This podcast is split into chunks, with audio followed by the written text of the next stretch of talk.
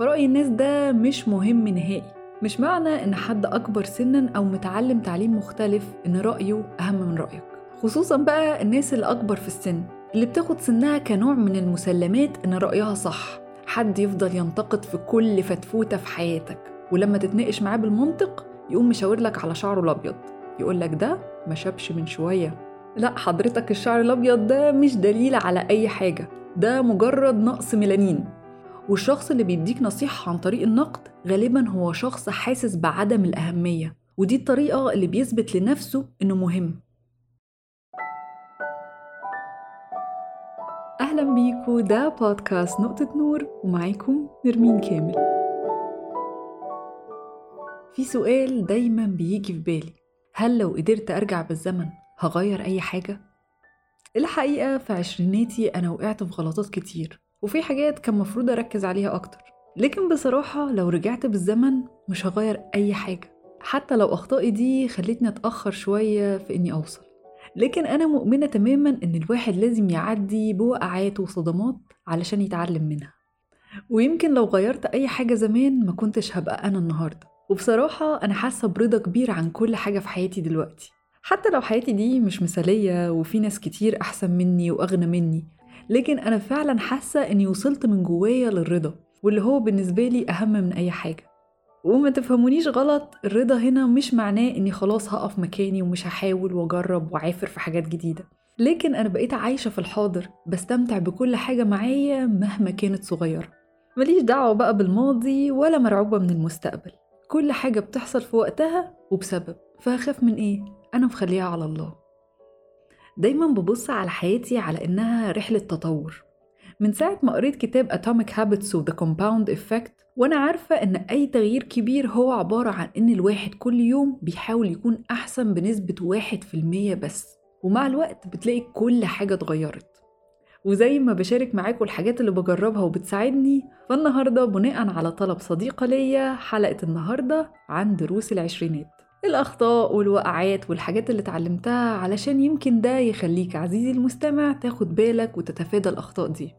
في الآخر أنا بدأت رحلة التغيير بتاعتي متأخر وكنت أتمنى لو كنت أعرف إني أقدر أتغير إن الموضوع في إيدي إني أقدر أبقى أحسن من زمان.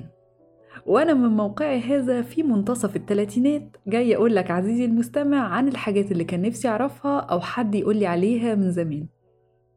أول حاجة ما تخافش لو لقيت الواقع مش شبه اللي كنت بتحلم بيه. أول ما اتخرجت كان عندي أحلام كبيرة وكنت متخيلة إن شغلي في الهندسة هو الحاجة اللي المفروض أعملها لكن يمكن دي كانت أتعس فترة في حياتي لدرجة إن كان عندي أرق مزمن. كنت ببقى جسديا تعبانة جدا ومخي مش قادر يبطل تفكير. وده بالرغم من إني كنت شغالة في مكان كويس بمرتب كويس أحسن من أغلب دفعتي. لكن من جوايا كنت هتجنن وبسأل هو أنا ليه مش مبسوطة؟ هو أنا ليه محبطة وكارهة حياتي؟ وأخدت سنين لحد ما عرفت أنا كنت ليه حاسة بده. 8 سنين علشان أعرف إن أنا كنت عايشة حلم مش حلمي.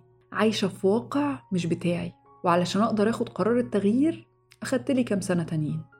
لكن برضو أنا مش ندمانة نهائي على كل ده. في الآخر الهندسة علمتني كتير. علمتني إزاي أخطط وإزاي أرتب أفكاري. علمتني الالتزام يعني إيه ميعاد تسليم وهيحصل إيه لو اتأخرت. وفي الآخر دلوقتي وأنا شغالة مع نفسي مش عايشة حياة الفنان البوهيمي اللي بيفعل ما يحلو له اللي ممكن يصحى يوم ملهوش مزاج فيقول لا أنا مش هشتغل النهاردة. أنا عندي مواعيد وروتين وكل أيامي منظمة زي ما أكون شغالة في مكان بالظبط. فعلى قد ما الواقع ما بيبقاش وردي وجميل زي الأحلام لكن الأكيد في الآخر بيوصلك لحاجة. فاصبر وهتعرف إن كل حاجة هتبان لك مع الأيام.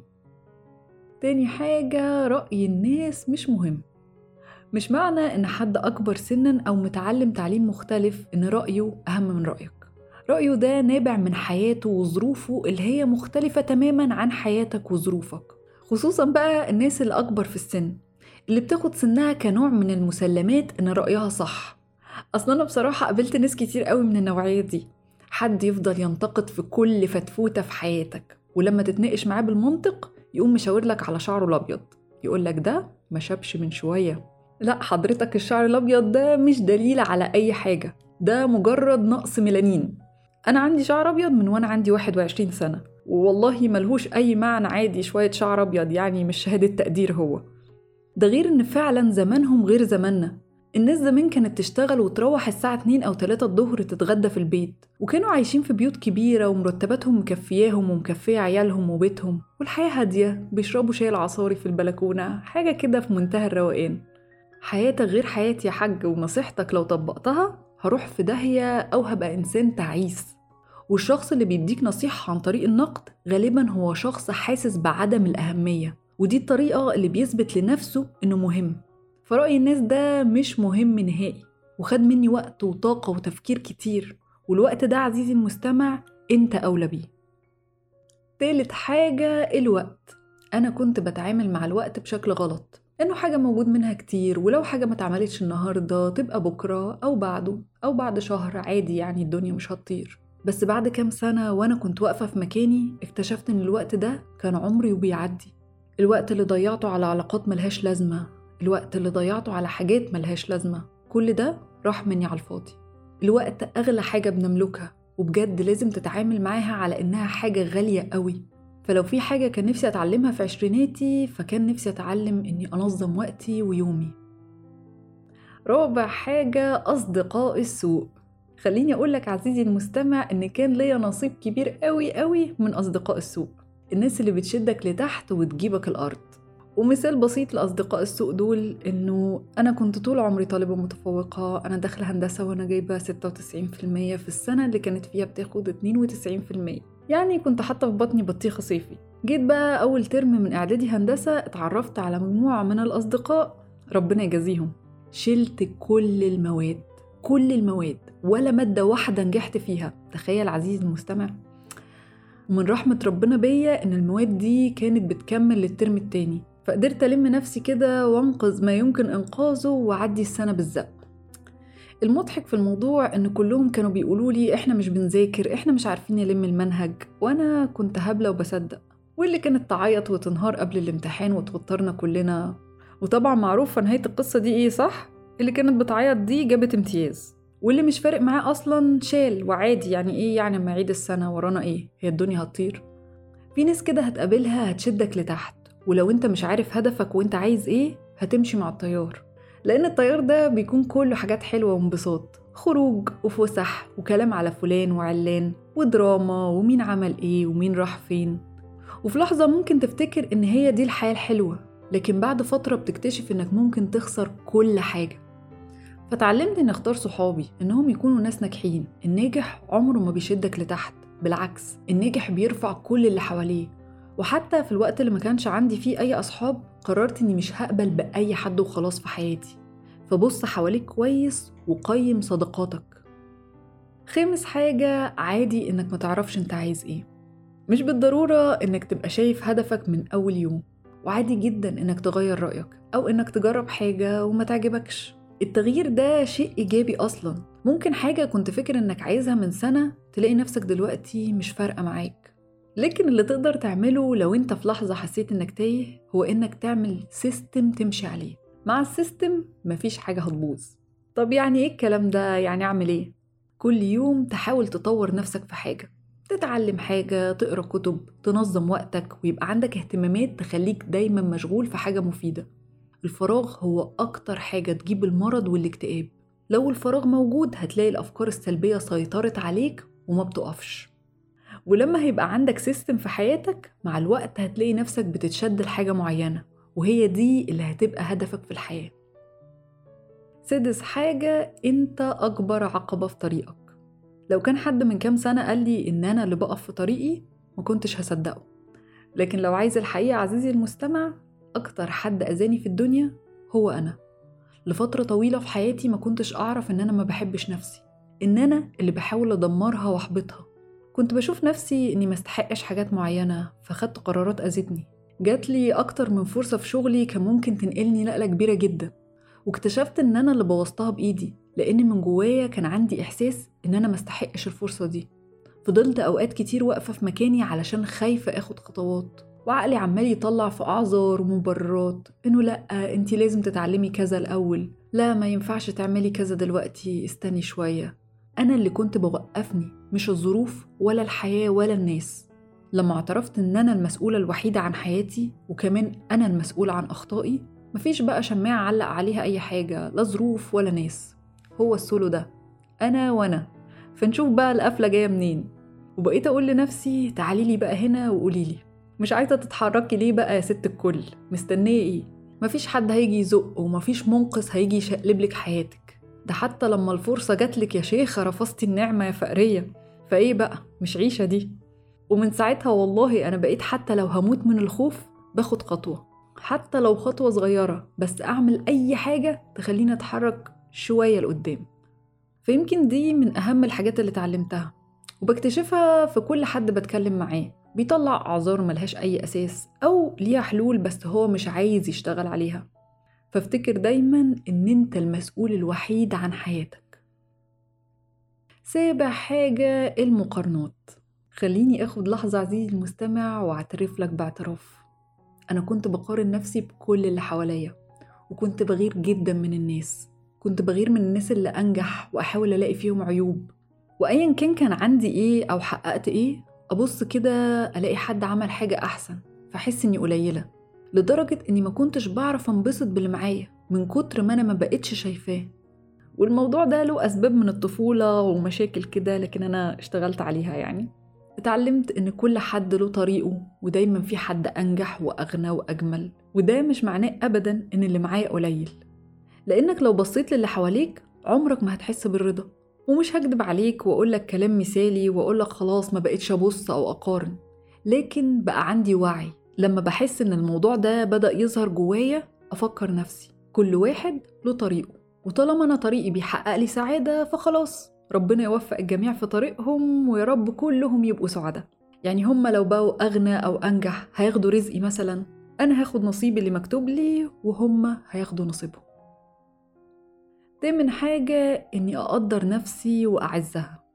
زمان كان ممكن أسيب أي حد يكلمني بأي طريقة حتى لو كان فيها إهانة. كان ممكن أقبل بعلاقات سامة في حياتي لأني كنت بخاف أبقى لوحدي. وما كنتش بعرف أعمل حدود للناس والأصعب بقى إني ما كنتش بعرف أقول لأ. وطبيعي جدا إن لما حد بيعمل كل الحاجات دي اللي حواليه بيشوفوه قليل. ما هو اللي بيرضى بأي حاجة تحصل له بيرضى بأي معاملة مهما كانت. وتقريبا دي أكتر حاجة خدت مني مجهود إني أتعلمها إني أقدر أقول لأ إني ما أقبلش أي معاملة سيئة. والمفاجأة بقى الناس اللي متعودة تتعامل معاك بشكل معين بتزعل إنك اتغيرت. اللي هو إيه ده إيه ده أنت بقيت تقول لأ ولا إيه؟ إيه مش عاجباك المعاملة اللي أنت متعود عليها ولا إيه؟ آه مش عاجباني المعاملة. آه اتعلمت أقول لأ. واللي مش عاجبه ما يلزمنيش. أكبر مكسب هتكسبه في حياتك لما الأشخاص السامة هتخرج من حياتك. حتى لو أنت بتحبهم وحتى لو هيسيبوا فراغ كبير وهتحس إنك ممكن تقبل تاني بالمعاملة السيئة علشان بتحب وجودهم في حياتك. لكن والله والله في ناس خسارتهم مكسب. ولما بتبدأ تكون الشخص ده الشخص اللي عنده عزة نفس وكرامة ساعتها بقى بتحصل حاجة حلوة. مش بيقرب منك أشخاص سامة تاني. خلاص أصل من الأول وأنت بتتعامل مع حد ولقيت تجاوز فوقفته الشخص ده مش هيعرف يمارس ألعابه السامة عليك. فهو نفسه مش هيضيع وقته وهيروح يدور على حد ضعيف ومهزوز يكسر فيه أكتر. فأنت بتبني لنفسك خط دفاعي ضد الأشخاص السامة وده أكبر مكسب. تاسع حاجة السفر أكتر حاجة تستاهل الفلوس. أنا في بداية عشريناتي كنت أحوش أحوش وأصرف كل اللي ورايا واللي قدامي على السفر. وخليني أقولك عزيزي المستمع دي أحلى فلوس ممكن تصرفها في حياتك. الحاجة الوحيدة اللي فعلا فعلا تستاهل. السفر بيغير نظرتك للحياة. بتعرف إن في عالم تاني كبير قوي وواسع بره دايرتك الصغيرة. بتتعرف على ثقافات جديدة وساعات يمكن تتشجع إنك تتعلم لغة جديدة. أصلا مصر كل حتة فيها مختلفة يعني الشمال غير الجنوب. أنت ممكن تركب قطر ساعتين تبقى في مجتمع تاني خالص. وبلاش السفر بتاع الإنستجرام ده اللي هو تسافر تتصور الصورتين وتعدي بسرعة على المكان. دور على الحتت المختلفة واتكلم مع الناس. هتلاقي الناس طيبة قوي والله. آه طبعا هتلاقي ناس عايزة تنصب عليك لكن خلي بالك وخلاص. والأحلى من الأماكن الجديدة اللي أنت بتشوفها إنك بمجرد ما بتكسر روتينك بتلاقي أفكار حلوة بتظهر جواك. بتلاقي جواك طاقة كده بتقول لنفسك لما أرجع أنا هتعلم كذا ولما أرجع هبقى أجرب كذا. ففعلا السفر فيه سبع فوائد ومش مكلف زي ما الناس فاكرة. أنت تقدر تختار حاجة على قد ميزانيتك وأنت برضو اللي تقدر تحوش وتخلي السفر أولوية عندك. عاشر حاجة استثمر في نفسك. الكورس اللي أنت مستغليه ممكن يوصلك لشغل مهم بعد كده. كورس الإنجليزي أو الإيطالي ممكن يفتح قدامك سكة أنت ما تعرفهاش. الكتاب اللي أنت مستخسر فيه الفلوس ممكن يكون فيه معلومة تغير حياتك. اشتراك الجيم وأنت بتقول لنفسك ما تمرن في البيت. أنا جايلك من المستقبل وبقولك مش هتتمرن في البيت. وممكن تكون بتصرف الفلوس على حاجات تانية ما تستاهلش. فركز على الحاجات اللي هتفيدك. الوقت. آه الوقت. أكبر استثمار هتشكر نفسك عليه بعدين إنك تستثمر وقتك صح. إنك تبقى عارف قيمة كل لحظة بتعدي عليك.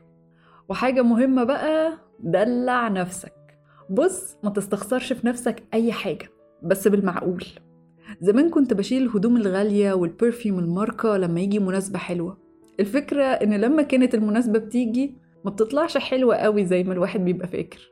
يعني ما تستاهلش إنك تحوش الحاجة علشانها والحاجات بتقدم وإنت ما استمتعتش بيها. ده غير إن ده بيربي جوه الواحد إحساس إن الحاجة الحلوة خسارة فيه. لازم يبقى فيه شيء خارجي علشان تستحق إنك تلبس اللبس الحلو علشان تستحق إنك تحط البرفيوم الغالي علشان تستحق إنك تطلع الأطباق الحلوة علشان تاكل فيها. لأ هو إنت تستحق كل ده من غير أي مناسبة. إحنا شقينا فبندلع نفسينا عادي. دلع نفسك كل يوم. والله ساعتها هتتفاجئ بالحاجات الحلوة اللي هتيجي في طريقك. لأن الطاقة اللي أنت بتصدرها للكون ساعتها إنك تستحق فبيبدأ الكون يديك أكتر. وهنا برضو أنا مش بتكلم عن التبذير أو إنك تشتري حاجات غالية وتخلص فلوسك. أنا بتكلم إنك ما تشيلش الحاجة اللي أنت جبتها وتستنى أما تيجي الفرصة المناسبة. كل يوم هو الفرصة المناسبة. كل أيام ربنا جميلة. آخر حاجة الرياضة. أنا طول عمري ما كنتش بلعب أي نوع من أنواع الرياضة وأول مرة أدخل جيم كان وأنا عندي 23 سنة. وعملت الاشتراك شهر ورحت تقريبا ثلاث مرات مثلا. كان نفسي حد يقول لي قد إيه الرياضة مهمة في حياتي مش بس علشان الوزن. لكن ليه الرياضة لازم تكون أسلوب حياة؟ مش مجرد إن عندك هدف إنك تخس عشرة كيلو مثلا وبعدها خلاص كده شكرا. الرياضة بتعلم الواحد الالتزام إنك تبقى ملتزم بمواعيد تمرين وإنت عارف إنها ممكن تكون مؤلمة لجسمك وعقلك بيحاول يمنعك إنك تروح بس كل مرة بتروح بتثبت لنفسك إنك أقوى وإنك قادر تلتزم. الرياضة بتقوي مراكز اتخاذ القرار في المخ ومراكز الذاكرة وبتزود الإندورفين في الدم فبتحس بسعادة. لو في حاجة فعلا أتمنى أرجع لعشريناتي وأعملها هتكون الرياضة. يمكن ساعتها كان في قرارات غلط كتير ما كنتش عملتها علشان ما كانش هيبقى عندي وقت فاضي ليها وعلشان كنت هبقى أقوى نفسيا وجسديا. فالرياضة فعلا هتغير حياتك. ومش مهم نوع الرياضة إيه المهم هنا الالتزام. في النهاية كل شخص بيتعلم من أخطائه ومش بالضرورة الأخطاء دي تجلد نفسك بيها كل يوم. بالعكس دي الدروس اللي بتخليك تتطور وتبقى عايز تكون أحسن. أنت ممكن تتجنب أخطائي بس عادي إنك تعمل أخطاء تانية. بس المهم إنك ما تخليهاش تكسرك وتقوم وتكمل. أنا ممتنة لكل غلطة عملتها في الماضي لأنها السبب إني أكون دلوقتي أقوى. الواحد طول ما هو عايش هيتعلم المهم إن كل يوم يكون أحسن. واحد في المية هو كل اللي أنت محتاجه كل يوم. واحد في المية أحسن لحد ما توصل لهدفك.